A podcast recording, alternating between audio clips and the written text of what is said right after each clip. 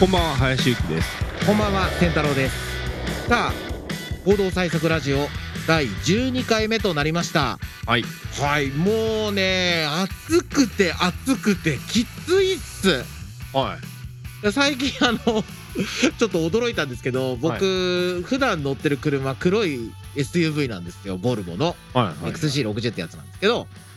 で車体の色黒じゃないですかはいでこの炎天下の中移動で走るじゃないですかはいエアコンガンガン効かしてんのにはい走行してても若干熱中症になるんですようーんぐらい車内暑い、はいあと日差しが強すぎもちろん UV カットが一応多少高級車なんでもう UV カットとか全部やられてるんですけどはいそれでもね暑くて暑くてうーだんそうなんですね僕あのー旅とかでアジアとかいろいろ行ったりしてたんですけど、はいはいこうアジア圏とかって日差し強いじゃないですかはい赤道近いからはいそういう国って純正で本当のフルスモークですよね前のガラスまではいあれ日本もいつか行った方がいいと思いますこんだけ気候が温暖化してるとうーんじゃないと CO2 の排出上がりますよまたうんこの冷房のためにみたいな。そうですねはい。なのでちょっとね、もしかしたらあのヤンキー文化が逆にこう日本を救う技術になるかもしれないんで、皆さん。 そうですね何の話かわから ないですけど。はいはい。では、林さん、あの、僕ね、ちょっと聞きたいことがあったんですよ。はいはいあの、前回ちらっと話出ましたけど、G1 レーシングのはい車両、はいインプ買ったんですよね。買いましたねいや、僕ね、インプに対しては結構いろいろあるんですよ。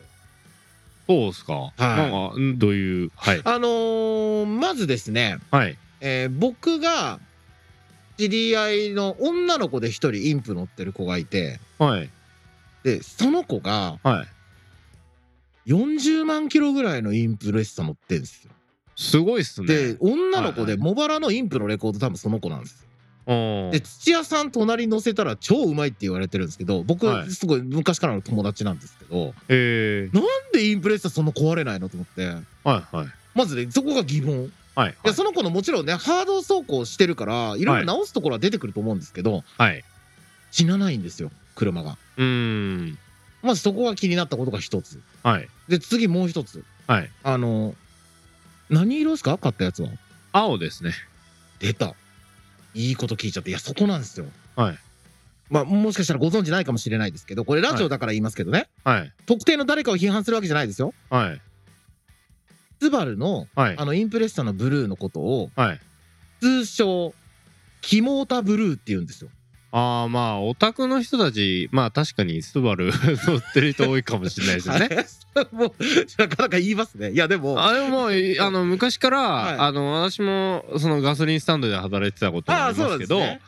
まあいろんな人を見てて、はいまあガソリンスタンド仲間とも話してるのはこのメーカーはどういう人多いよねっていう話はやっよくぱやっぱしてるんでそうなんではいあ、じゃあやっぱ、同じの、僕もガソリンスタンド十何年やったんで、はいあれですよね、本当にスバル、希望たの人ちゃんと乗ってますよいね。やまあまあキモいかどうかはまあ置いといてですねキモい人もまああもうまあいるかもしれないですね乗ってるはいはいはいいや僕の周りのスバルの乗ってる人がちょっとキモかったのかもしれないんですけどはいだからそのブルーのインプレッサを見ると僕はどうしてもはいあちょっとキモい寄りの人が乗ってるんだろうなって勝手な色眼鏡で見てるんですよはいはいはいでももう2022年ですよ令和ですよはいそろそろスバルもその印象変えたいと思うんですよああなんか私なんかもうラリーの印象とかなんいやで、逆にだって今の若い子なんか知らないですよスバルがラリー出てたなんてだあそうですかってはもう10年ぐらいやってないですよねいやってないですねまあ、プロドライブとかが走らしてるとかはあるかもしれないですけど、は基本的にスバルが STI として出てないじゃないですかはい三菱も出てないしはいだから今の子たちってただのキモータブルーでしかないんですよそうなっちゃってるんですねそう555とか知らないっすよあそうですかおうななもうあのペター・ソルベルクとか誰あだかのわかんな辺りい が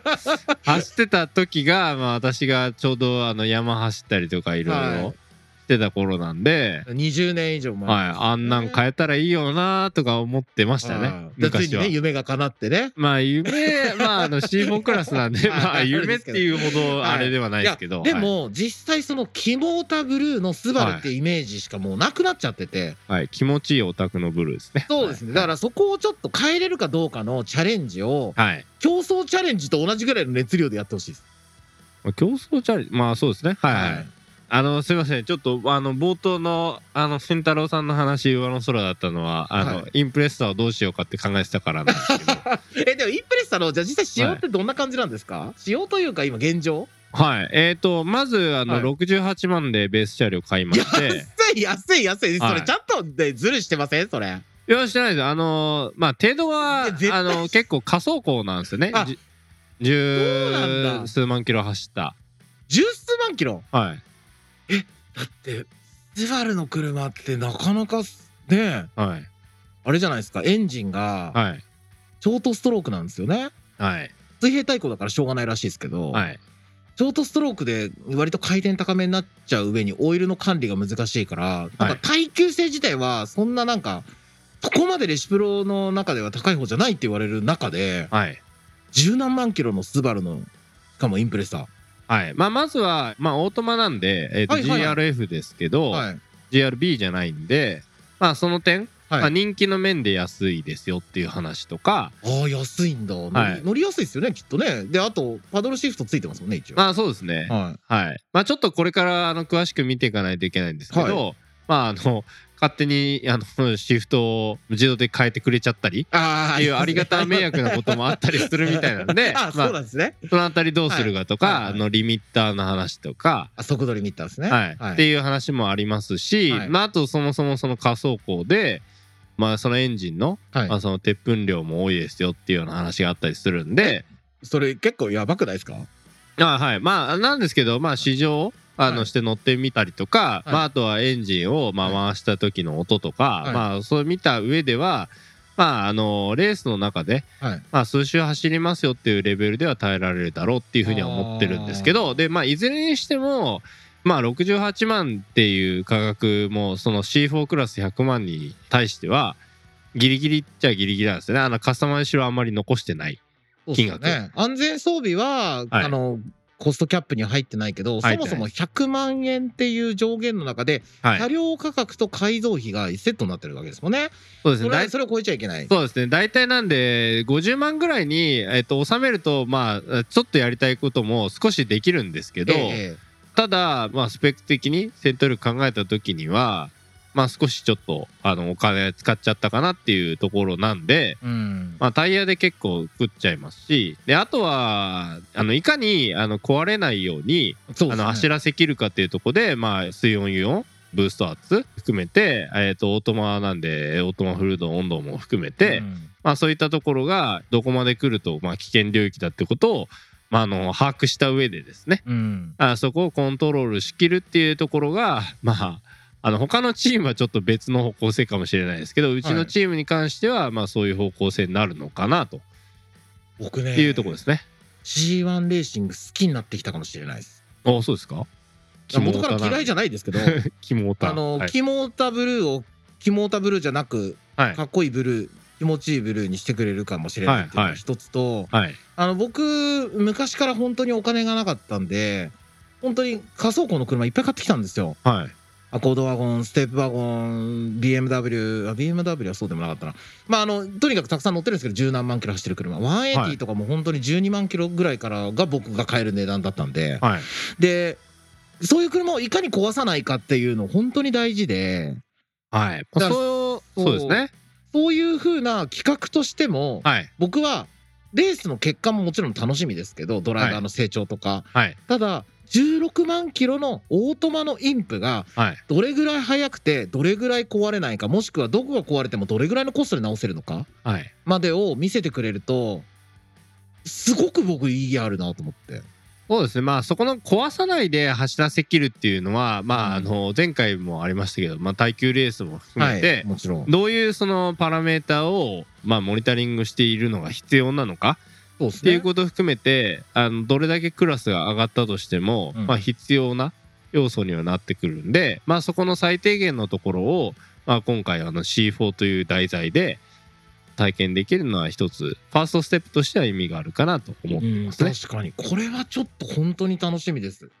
僕もちょっとその当日どういう動きをするかわかんないですけど、はい、まあ途中の経過とかもなんか自分も実際見に行ったりとかしたいなと思って例えばサーキットでテストする時だったりとか、はい、なんかそのデータを取る時はいとかはなんか実際その場で見たいなと思いました。はい、ぜひ。はい。ぜひぜひよろしくお願いします。はい、お願いします。行動最速ラジオ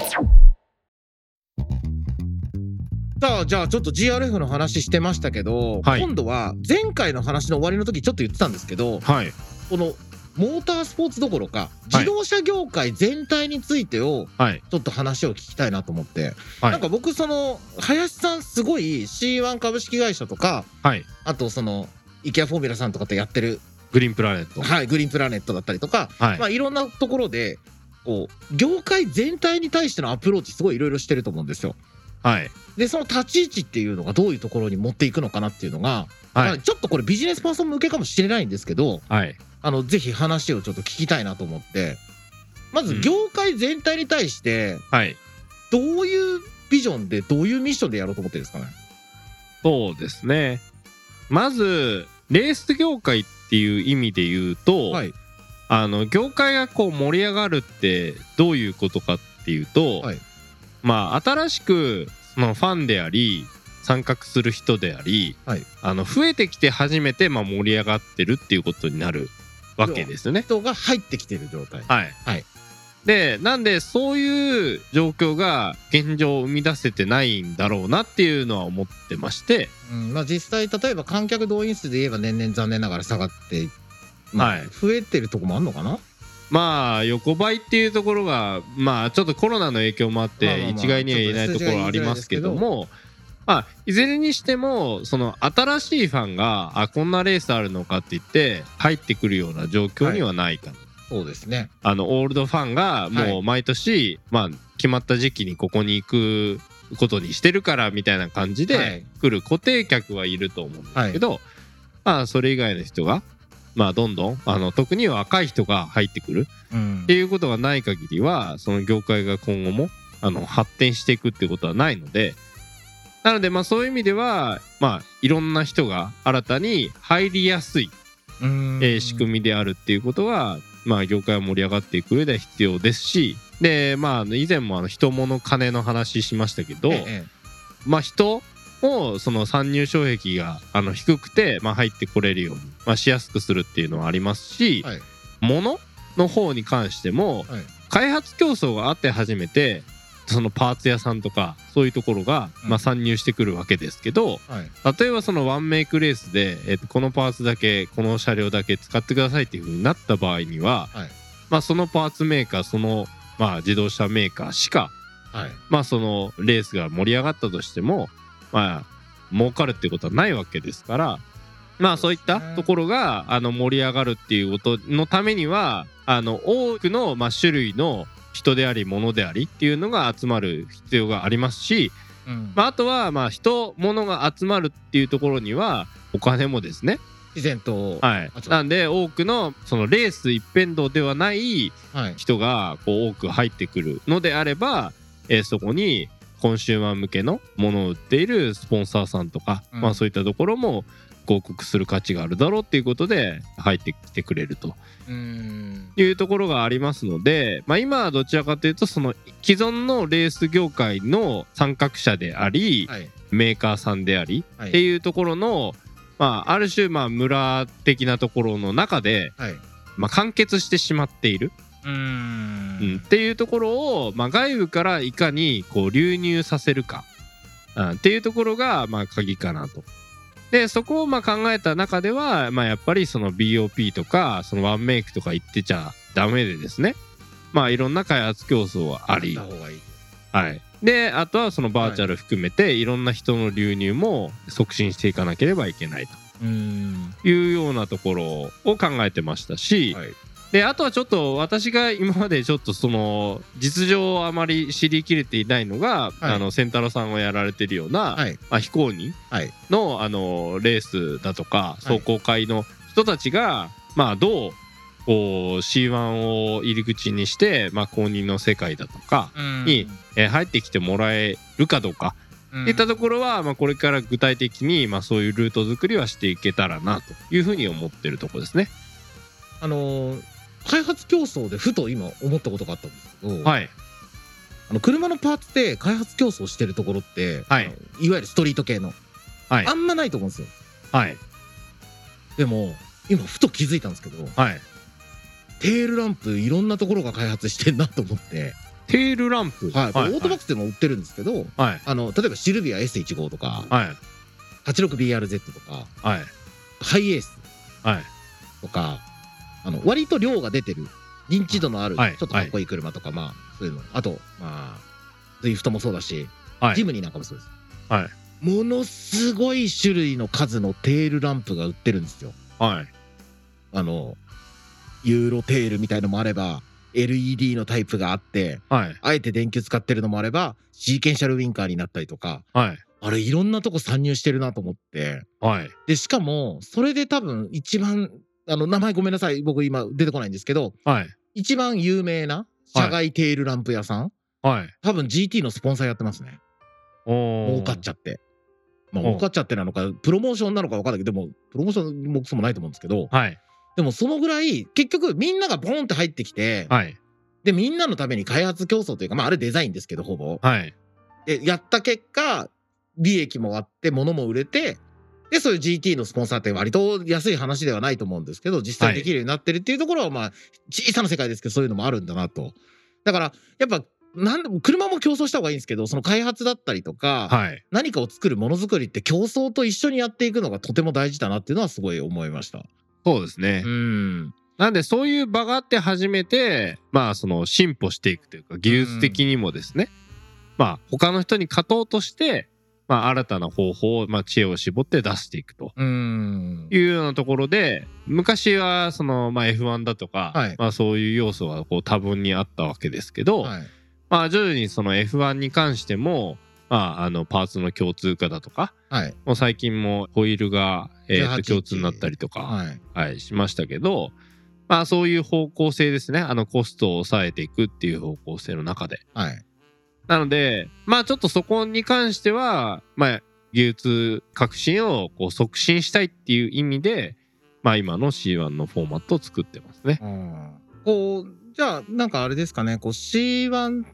レースがあってはい。じゃあまあ仮に GTC1 草レースはい。が壮行会みたいなのがあるとそれは一つの、まあ、業界としては一つじゃないですかはい。自動車業界はい。その中でステップみたいな感じなんですかうーん、まああの C1 って、まあ C1、C2、C3、C4 ってあるように、はいはまああのその中にステップを作ってますので、はいまあ、その先に、まあ、スーパー GT があるかっていうと、まあ、ないような気はしてます。あの、最終的には。ただ、まあ、目指したい人、まあ、いわゆるそのドライビング思考的な形ででも、あの、活躍したい人っうんていう方が、まあ、C1 の、まあ、どこかしらのクラスに出ることを通じて、まあ、実績を売ってですね、うんあの、GT に行く人もいれば、うんまあ、GT から C1 に来る人もいてっていう、まあ、双方向がいいのかなとは思ってますけどね。うんはいなんで、まあ、最終的に行き着く先がっていう考えでは、別にあの GT が最終的なところだとは思ってはないですけどね。えーそういう意味では、うちのウェブサイトのホームのページの一番下にはい置いてたかと思うんですけど、ちょっと今開きますねホームページを開いてスクロールしていくはい、何見ればいいですか一番下にあのい F1 だとか WEC だとかが、えー、と現状どういうもので、あーはいはいはいまあ、インディナスカも書いてあるんですけど、まあ、それに対して C1 がどういう位置づけなのかを書いてるんですね。はいで、えー、と今私の解釈としては2021年段階、まあ、現状というか、まあ、この C1 の活動始まる前の段階では、まあ、F1 ウェックと言われる、まあ、ヨーロッパの人たちが、はいまあ、リードしている世界があって、そうですね、まあ、そのヒエラルキーの中にうん日本も、まあ、組み込まれているという認識なんですね。まあ日本のモータースポーツってなんとなくヨーロッパ式だなと思いますねはいまあ、主なコースタイプとしてもロードコースって書いてあるように、まあ、右行ったり左行ったりすそうでするねのであのアメリカ型のオーバルコースではないってはいいうところもありますし、そうですまあ、F1 を頂点としてヒエラルキーの中ではいスーパーフォーミュラだとかも、まあ、うん存在しているそうですねというところですね。でウェックはいに関しても、えー、とル・マン24時間とか、うんまあ、いろいろありますけど、まあ、そこの中にはいヒエラルキーとして組み込まれているのはスーパー GT というふうに思ってまして、はいでこれはまあスーパー GT の人たちからすると、まあ、いスーパーフォーミュラもそうですけど、はい日本のその独自のカテゴリーなんだって言うとは思うんですけど、はいまあ私としてはじゃあそのドライバーだとかがうんじゃあ F1 だとかに出られるけどじゃあスーパーフォーミュラと、まあ、どっち出ますかって言われた時に、まあ、基本 F1 を選んだりとか、うんまあ、ル・マンとスーパー GT の公式戦あった時にどっち出ますかって言われた時に、まあ、同じ技術のその延長上とかその車の動かし方の中で、まあ、世界選手権まで開かれている側うんを、まあ、どうしても選ぶっていう意味では基本あのステップとしてはあのこの F1 ウェックの中に組み込まれているもの、まあ上位互換になっちゃってますよねはい、っはいていうふうに考えてましてはいなので、えーとそれとはもう別のベクトルのものはいをでなおかつあの世界一を決められるっていう枠組みを新たに、まあ、日本発で作ろうっていうのがまあ C1 なんですね。だかんらそういう意味ではなんかまあ F1 に行ったからといってはいじゃあその市販車の技術をあのまあゴリゴリ磨けるかっていうとそうではなくてまあそれだったらまあそういう技術を磨きたいんだったらまあ C1 でやってもらうのがまあ一番直結してますよっていうことは言えるので。うんはいまあやっぱりあのーフォーミュラーカーってはい本当に速く走るためにいろんなものをそぎ落としてた結果あの形じゃないですか、そうですね。まあ、あと足してるものもあるとはいえどっちかって引いてるものの方が僕は多いイメージなんですよはい。車重含むはい。だからあれだと思うしまあ GT カーとかも今の GT カーって本当にあのカーボンだらけで、はい。でアクリルだらけでみはたいいな、どうしても現実離れしてるのでまあ、はいその辺とかと比べあとラリー車もそうですけどラリー車なんか市販車ベースであるとはいえあの意味わかんないお金かけて車作り変えてるじゃないですかはい。だからそれ考えるとその C1 っていうのは本当に実車が走ってるっていう、まあ、実車に近いはい。本当に実車に近いところが走ってるよっていうところではやっぱり独特なんだなっていうのは今思いましたこのホームページに書いてある図を見ても分かるとこそろうですね。ただこれをやっぱ世界レベルまで持っていくには、はい。結構な熱量が必要なわけでそうですね。そうするとやっぱちょっとこれ林さん結構頑張んないといけないですよこれうんそ。うですねまあ100億ぐらいはちょっと資金調達をまずしてもらって ははい。ちょっとこれはだから長きまあそうねですね茨の道を林さんには歩いていただくということでね僕はもう横で解説するだけなんであれですけど林さんちょっと大変ですけど頑張っていただきたいなと思いましたねい。そうですね。ただね僕ねこれ今こういろいろ話してても思ったんですけど、はい。公認レースはい。の業界の人たち全体に僕は言いたいですはい。もっとちゃんと広めてください本当に、まあそうですあ日ね。本の話ですこれはい。あの誰が走ってるかも知らないしはい。何やってるかもよく分かんないしはい。知る由もないんですようん。でね僕これ他の皆さんもちょっとやってみてくださいこれちょっと試してみてほしいんですけどはい。 Google あるじゃないですかはい。 Google の窓に「サーキット走りたい」って入れて検索するんですよはい。公認レース1個も出てこないですよあ SEO 対策すらやってないんですよあ。はい。何にもやってないからそれは知ることもないわと思ってうん。野球って入れたら巨人とか出てくるわけじゃないですかはい。でかっこいい映像とかあったりうん。なんかファンと触れ合う日の日程があったりとかはい。練習どこでやってるとかキャンプすら自分たちの練習すらもう見える化してるでたのコンテンツになってるじゃないですかはい。レース業界マジでどこで何してるか誰がいるのかも何にも分かんないんではい。目指しようがなかったはい。その僕ら何も知らないけど車好きな人たちがうん。公認レースに行く動線マジでないし公認レースの先に何があるのかもよく分からないこっちからすごく積極的に調べたり聞いたり見に行ったりをすごく能動的にやらないとはい。触れられないなと思ってそうですね。もうちょっとあのその町の体制じゃなくてう攻ん。めの体制で教えてほしいし楽しいことはやってるじゃないですか多分車乗ったら誰だって楽しいから。はい。それをねもう少し公認側も伝えた方がいいんじゃないかなってさっき僕が検索したワードで出てくるのって、はいサーキットを走ってみましょうとか初めてサーキットを走ろうと思ったらこの走行会とか言って非公認の走行会めっちゃ出てくるんですよはい。上位とかは。であとはまあブリヂストンとかも出してますけど、はいでもやっぱりそこに公認レースっていう雰囲気とかは全然伝わってこなかったりするので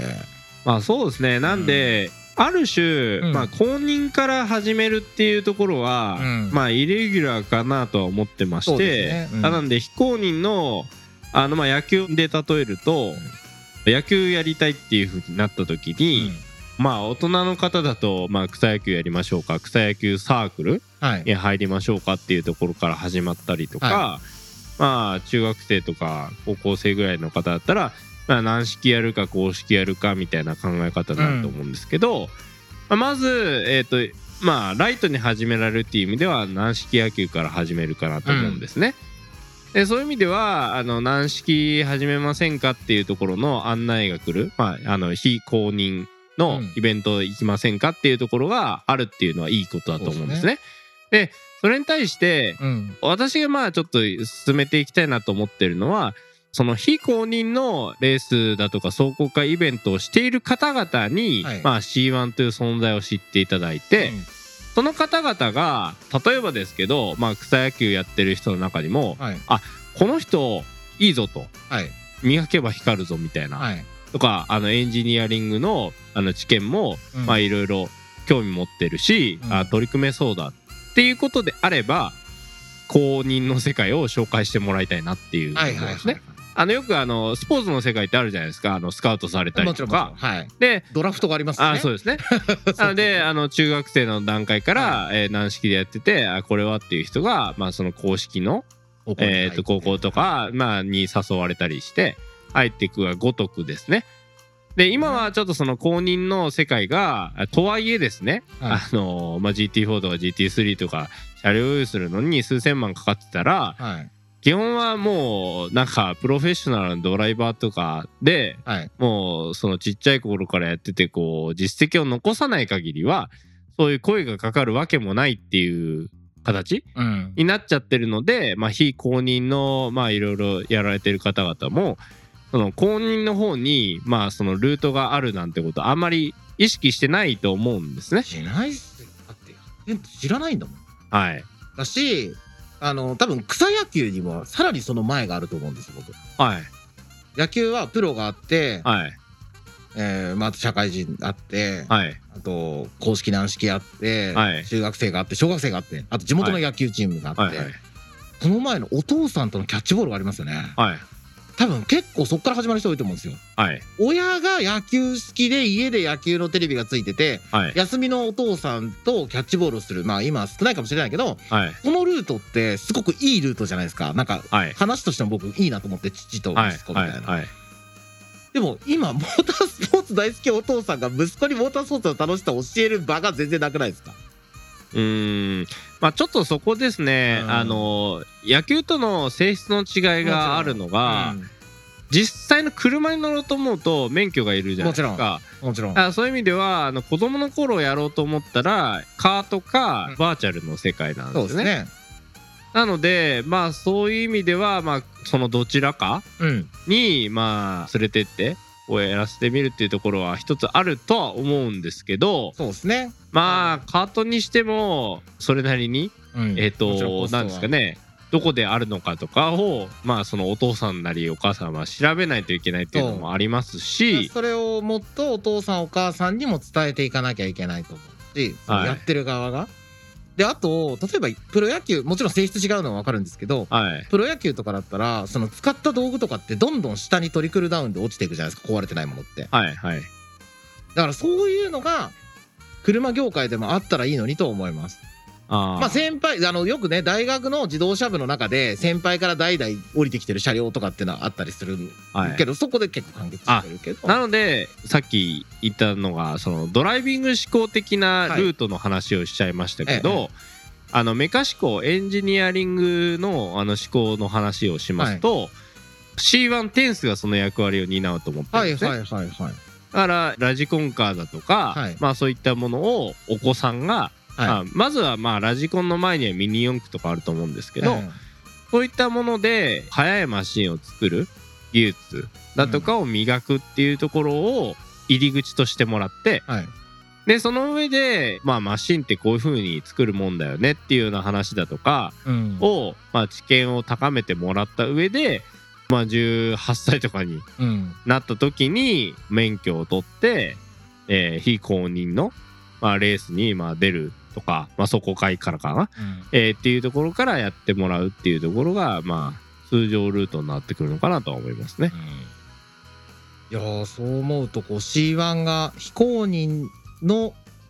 対護であり公認の入り口ぐらいのところに位置づけると僕はいいかなって思いますもうクラスはまあそれぞれまたその中にあるとしてもはい、そうなってくれたらいいな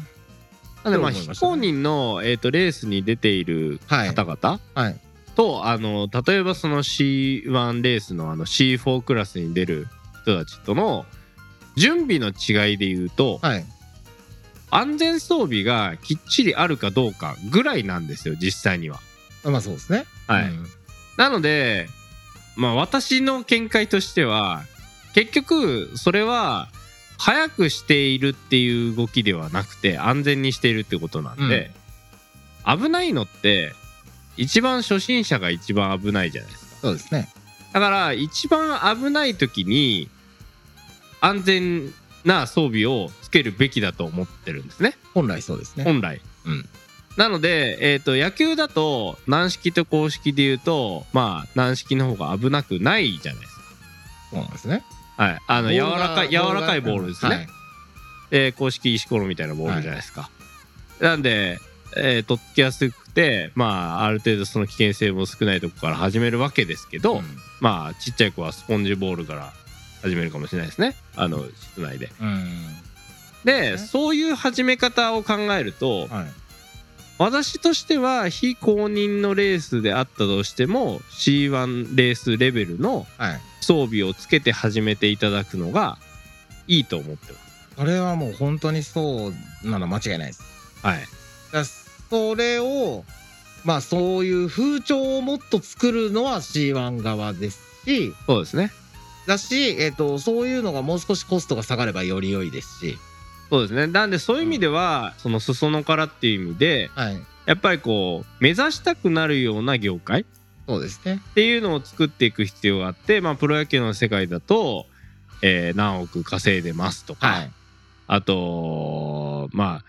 こんなあの女 子アナの人と付き合ってますとか、うんなんかそういういろいろあるじゃないですか、はいまあそれがまああのまあある一定の層にとってみれば、まあ、こんな風になりたいなと思うようなこうロールモデルになっているわけでい、やでもそれって僕見える化でめちゃめちゃ大事なことだと思ってて、はいあのー野球ってやっぱその海外行ったらもしかしたら100億円の契約取れるかもしれなくてはい国内でも何億円もらえて、はいで綺麗なお姉さんと結婚ができるじゃないですか。はいで、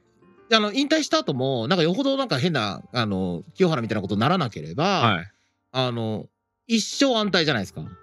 はい下手すると一番最初に人生上がれちゃうんですよねあのある意味で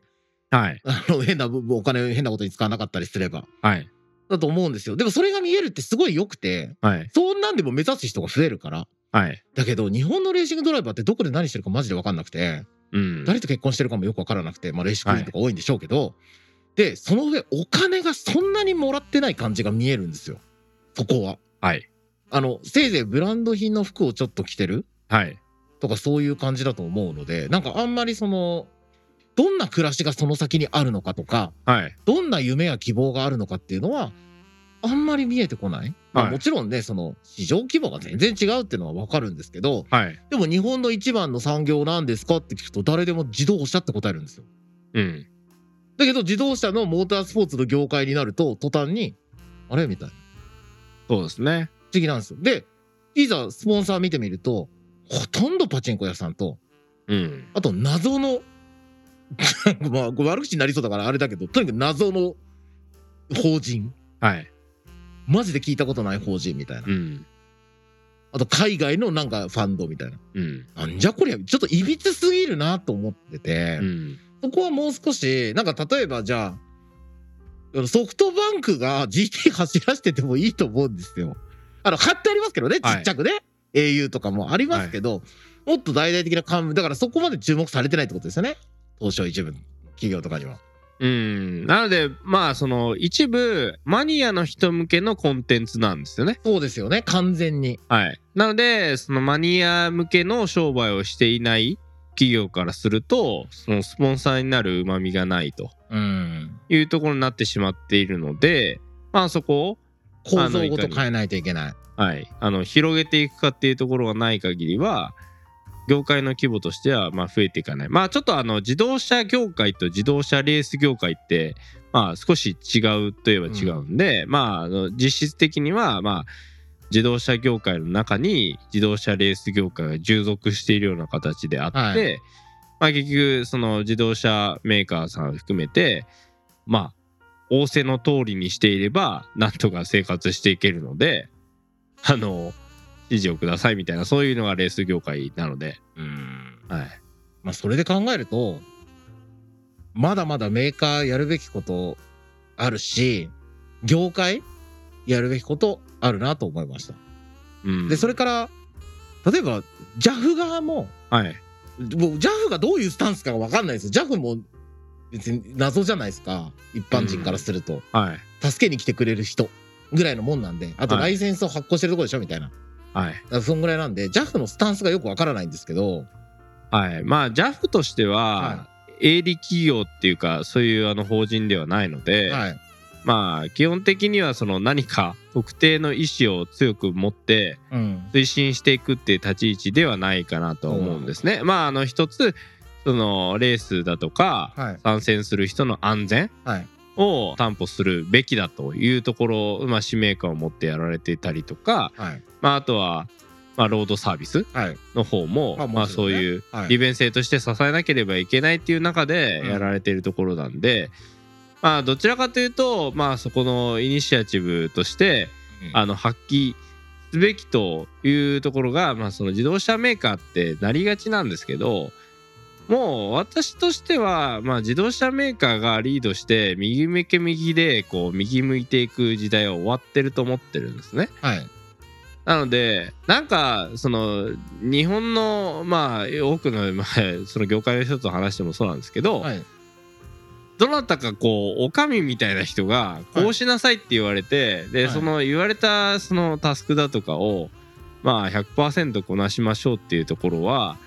まあ、頑張ってその得意な人多いんですけどじゃあどうしたいんだっていうことをはい。打ち出したりとかどうすべきだと思うからっていうことで、はい。まあ、それをやっていこうって人はまあすごく少ないなっていうのは、まあ、この業界が特にだと思うんですけどレース業界が。うん。思うんで、まあちょっとそういうあの人たちが、まあ、自らのをやりたいことっていうのを表現していける、まあ、あの場を、まあ、C1 という形で作れたらいいかなと思ってはいますけどね。そうですね。僕はあの、何でも人が多い方がいいと思うタイプなので、はい、どんな人でもいいから、どんな形でもいいから関わってほしいんですよね。はこのい、業界に。はい、で、もう認知もしてほしいわけだし、はいでそのためにはメーカーも主催者も、いろんなこうドライバーも含めて、みんなでもう一回改めて、こう、知ってもらう努力、PR? はい、普通にこう PR っていうのを、もう一回やってほしいなと思うし、はい、まあ、JAF はね、営利企業じゃないからっていうのは確かにその通りで、あれですけど、知ってもらった方がやってる人たちの価値も上がると思うんで、現状で。そうですね。はい。こドれはライバーの人たちだってもっと評価されるべきなことやってるし。あの知ってもらってファンが増えなければ結局そのプロのトップもお金がそれだけ儲かるっていう話にはならないので、うんはい。なんで今ってあの以前もお話ししてたようにドライバーだとかがそのトップのドライバーだとそのメーカーからサラリーもらってやってますよっていう世界ではうん。そのどれだけそのドライバーがファンを集めようがとか、えー、とレースでうん。あの成績を上げようがそれがなんか野球選手のように、はい。まあ、打率何割残したからどうっていうところがまああんまりこう見える形でこう出てきてないので。うん。えーそのあたりをあこれだけあの活躍すればこれだけこう夢のある待遇があるんだっていうところをまあ見せていけるといいですよね。うん。だから業界ね、やっぱね、良くない人は、あの、研究して、テクノロジーで走らせてる部分多いじゃないですか。はい、だけど、やってることめっちゃ古いですよね。あんま新しいことやってないあなのまあ日本の場合は、うんあの最先端の技術で走らせてるっていう現状では特にないですね、実実際のところは。まあいずれにしてもそのものを伝えるっていう部分がはい、全然こう今ある手段とかあんま取ってない気もするのではい、業界自体良くないなって思ってますそのモータースポーツの方ははいうんもっと知らせてよだってモータースポーツ業界にいる人たちって、はい少なくともモータースポーツ好きで入ってきてますよね大概がそうですね多分8割9割はそうだと思うんですよはい偉い人でもはいまあもちろんなんかね仕事上ポジションにつけられちゃった人はともかくとしてはい絶対好きなわけじゃないですか F1 なり GT なりラリーなりなんかジムカーナなり好きだからその業界いるんですよねはいだけどこのままだとその業界なくなっちゃうよっていう危機感ないっすよねもうそうですあねったらやってますからねはいだからそれ分かんなくなっちゃってるんでしょうね自分たちの業界なくなるってこと気づいてないうん目のま前あのことで、なので確かにそこは、はいまあどちらかというとその自動車メーカーの傘の下にいればうん自動車メーカーの、まあ、なんですかね意向がまあきっちりそのレース業界を残していこうっていうスタンスを取り続けてくれていれば、うんまあ、事実残ってはいくのででもそれって自動車メーカーのスタンスはあっても一般ユーザーにまで伝わらないですもんねで一般ユーザーが減っちゃったらとか知ってる人が減っちゃったらメーカーだってそんなのいつまでたってもやってらんないよってなっちゃいませんそれはそうですね。そうなのでどちらかというとそのビジネスってどうしてもあの直のお客さんうん、の意向を考えてしまうんですそようでねす。よねでそうすると本当はその自動車メーカーの立場からすると自動車メーカーのお客さんである一般のうん自動車のそのドライバーの人たち、はいあの一般のっていうのは普通のはい車運転してる人たちに受ける活動でなければいけないはずなんですけど、うんその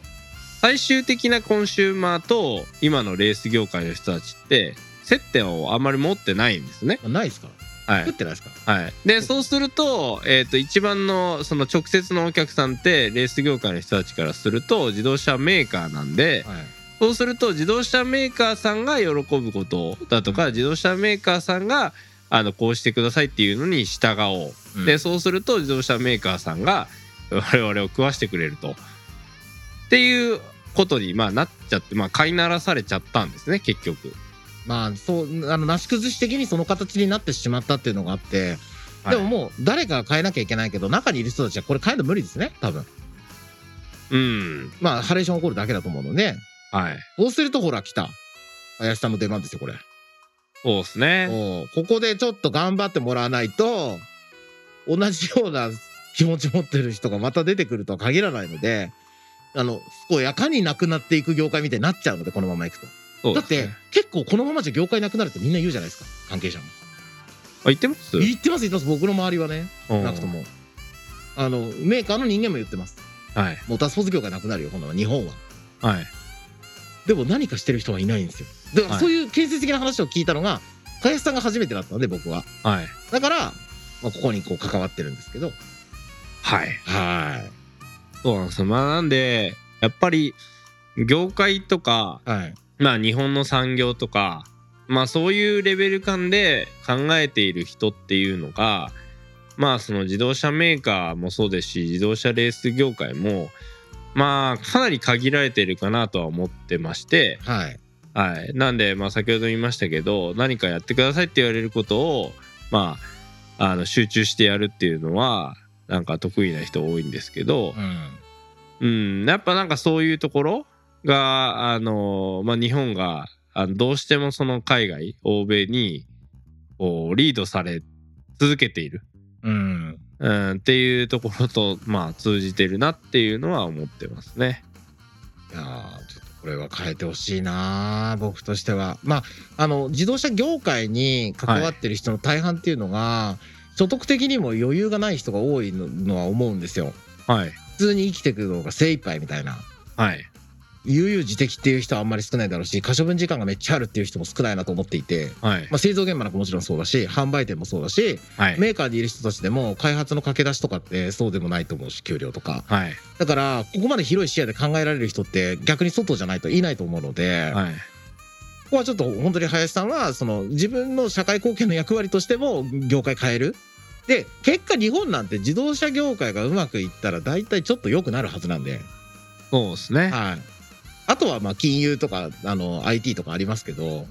あんま得得意じゃないじゃないですか日本って。はい、まあ私今一番思ってるのは、はい、まああの政府の財政出動が、はいあの足りないからだと思ってまあますけれど全も然足りないですけどねはい、まあちょっとそのあたりはあのまあ業界の外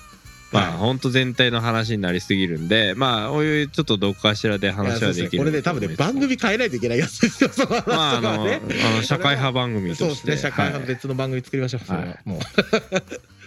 はいまあなんでまずはそのレース業界として考えると、はいうん、まあどれだけその新しい人に入ってもらうか、そうですねうん、っていうところをその PR 含めてはいやっていかないと、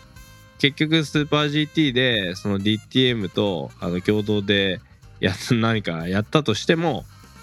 まああのマニアとマニアが合わせて本当にマニアが喜ぶっていうだけなんでよっぽどそれ肝タじゃないですかどっちかっていうとマジで 本当にキモいっすよねはい、もうほ方向性としてはもうただのああのあ誤ったいやあの多分お判断なんで互いあの救いの手だとかあーって思いついたやったと思ったんでしょうねうん、まあなんか連携できるものは連携した方がって思ったとか、うんなんかそういう話なんだと思うんですけど、まあそれって、ね、スーパー GT を知らない人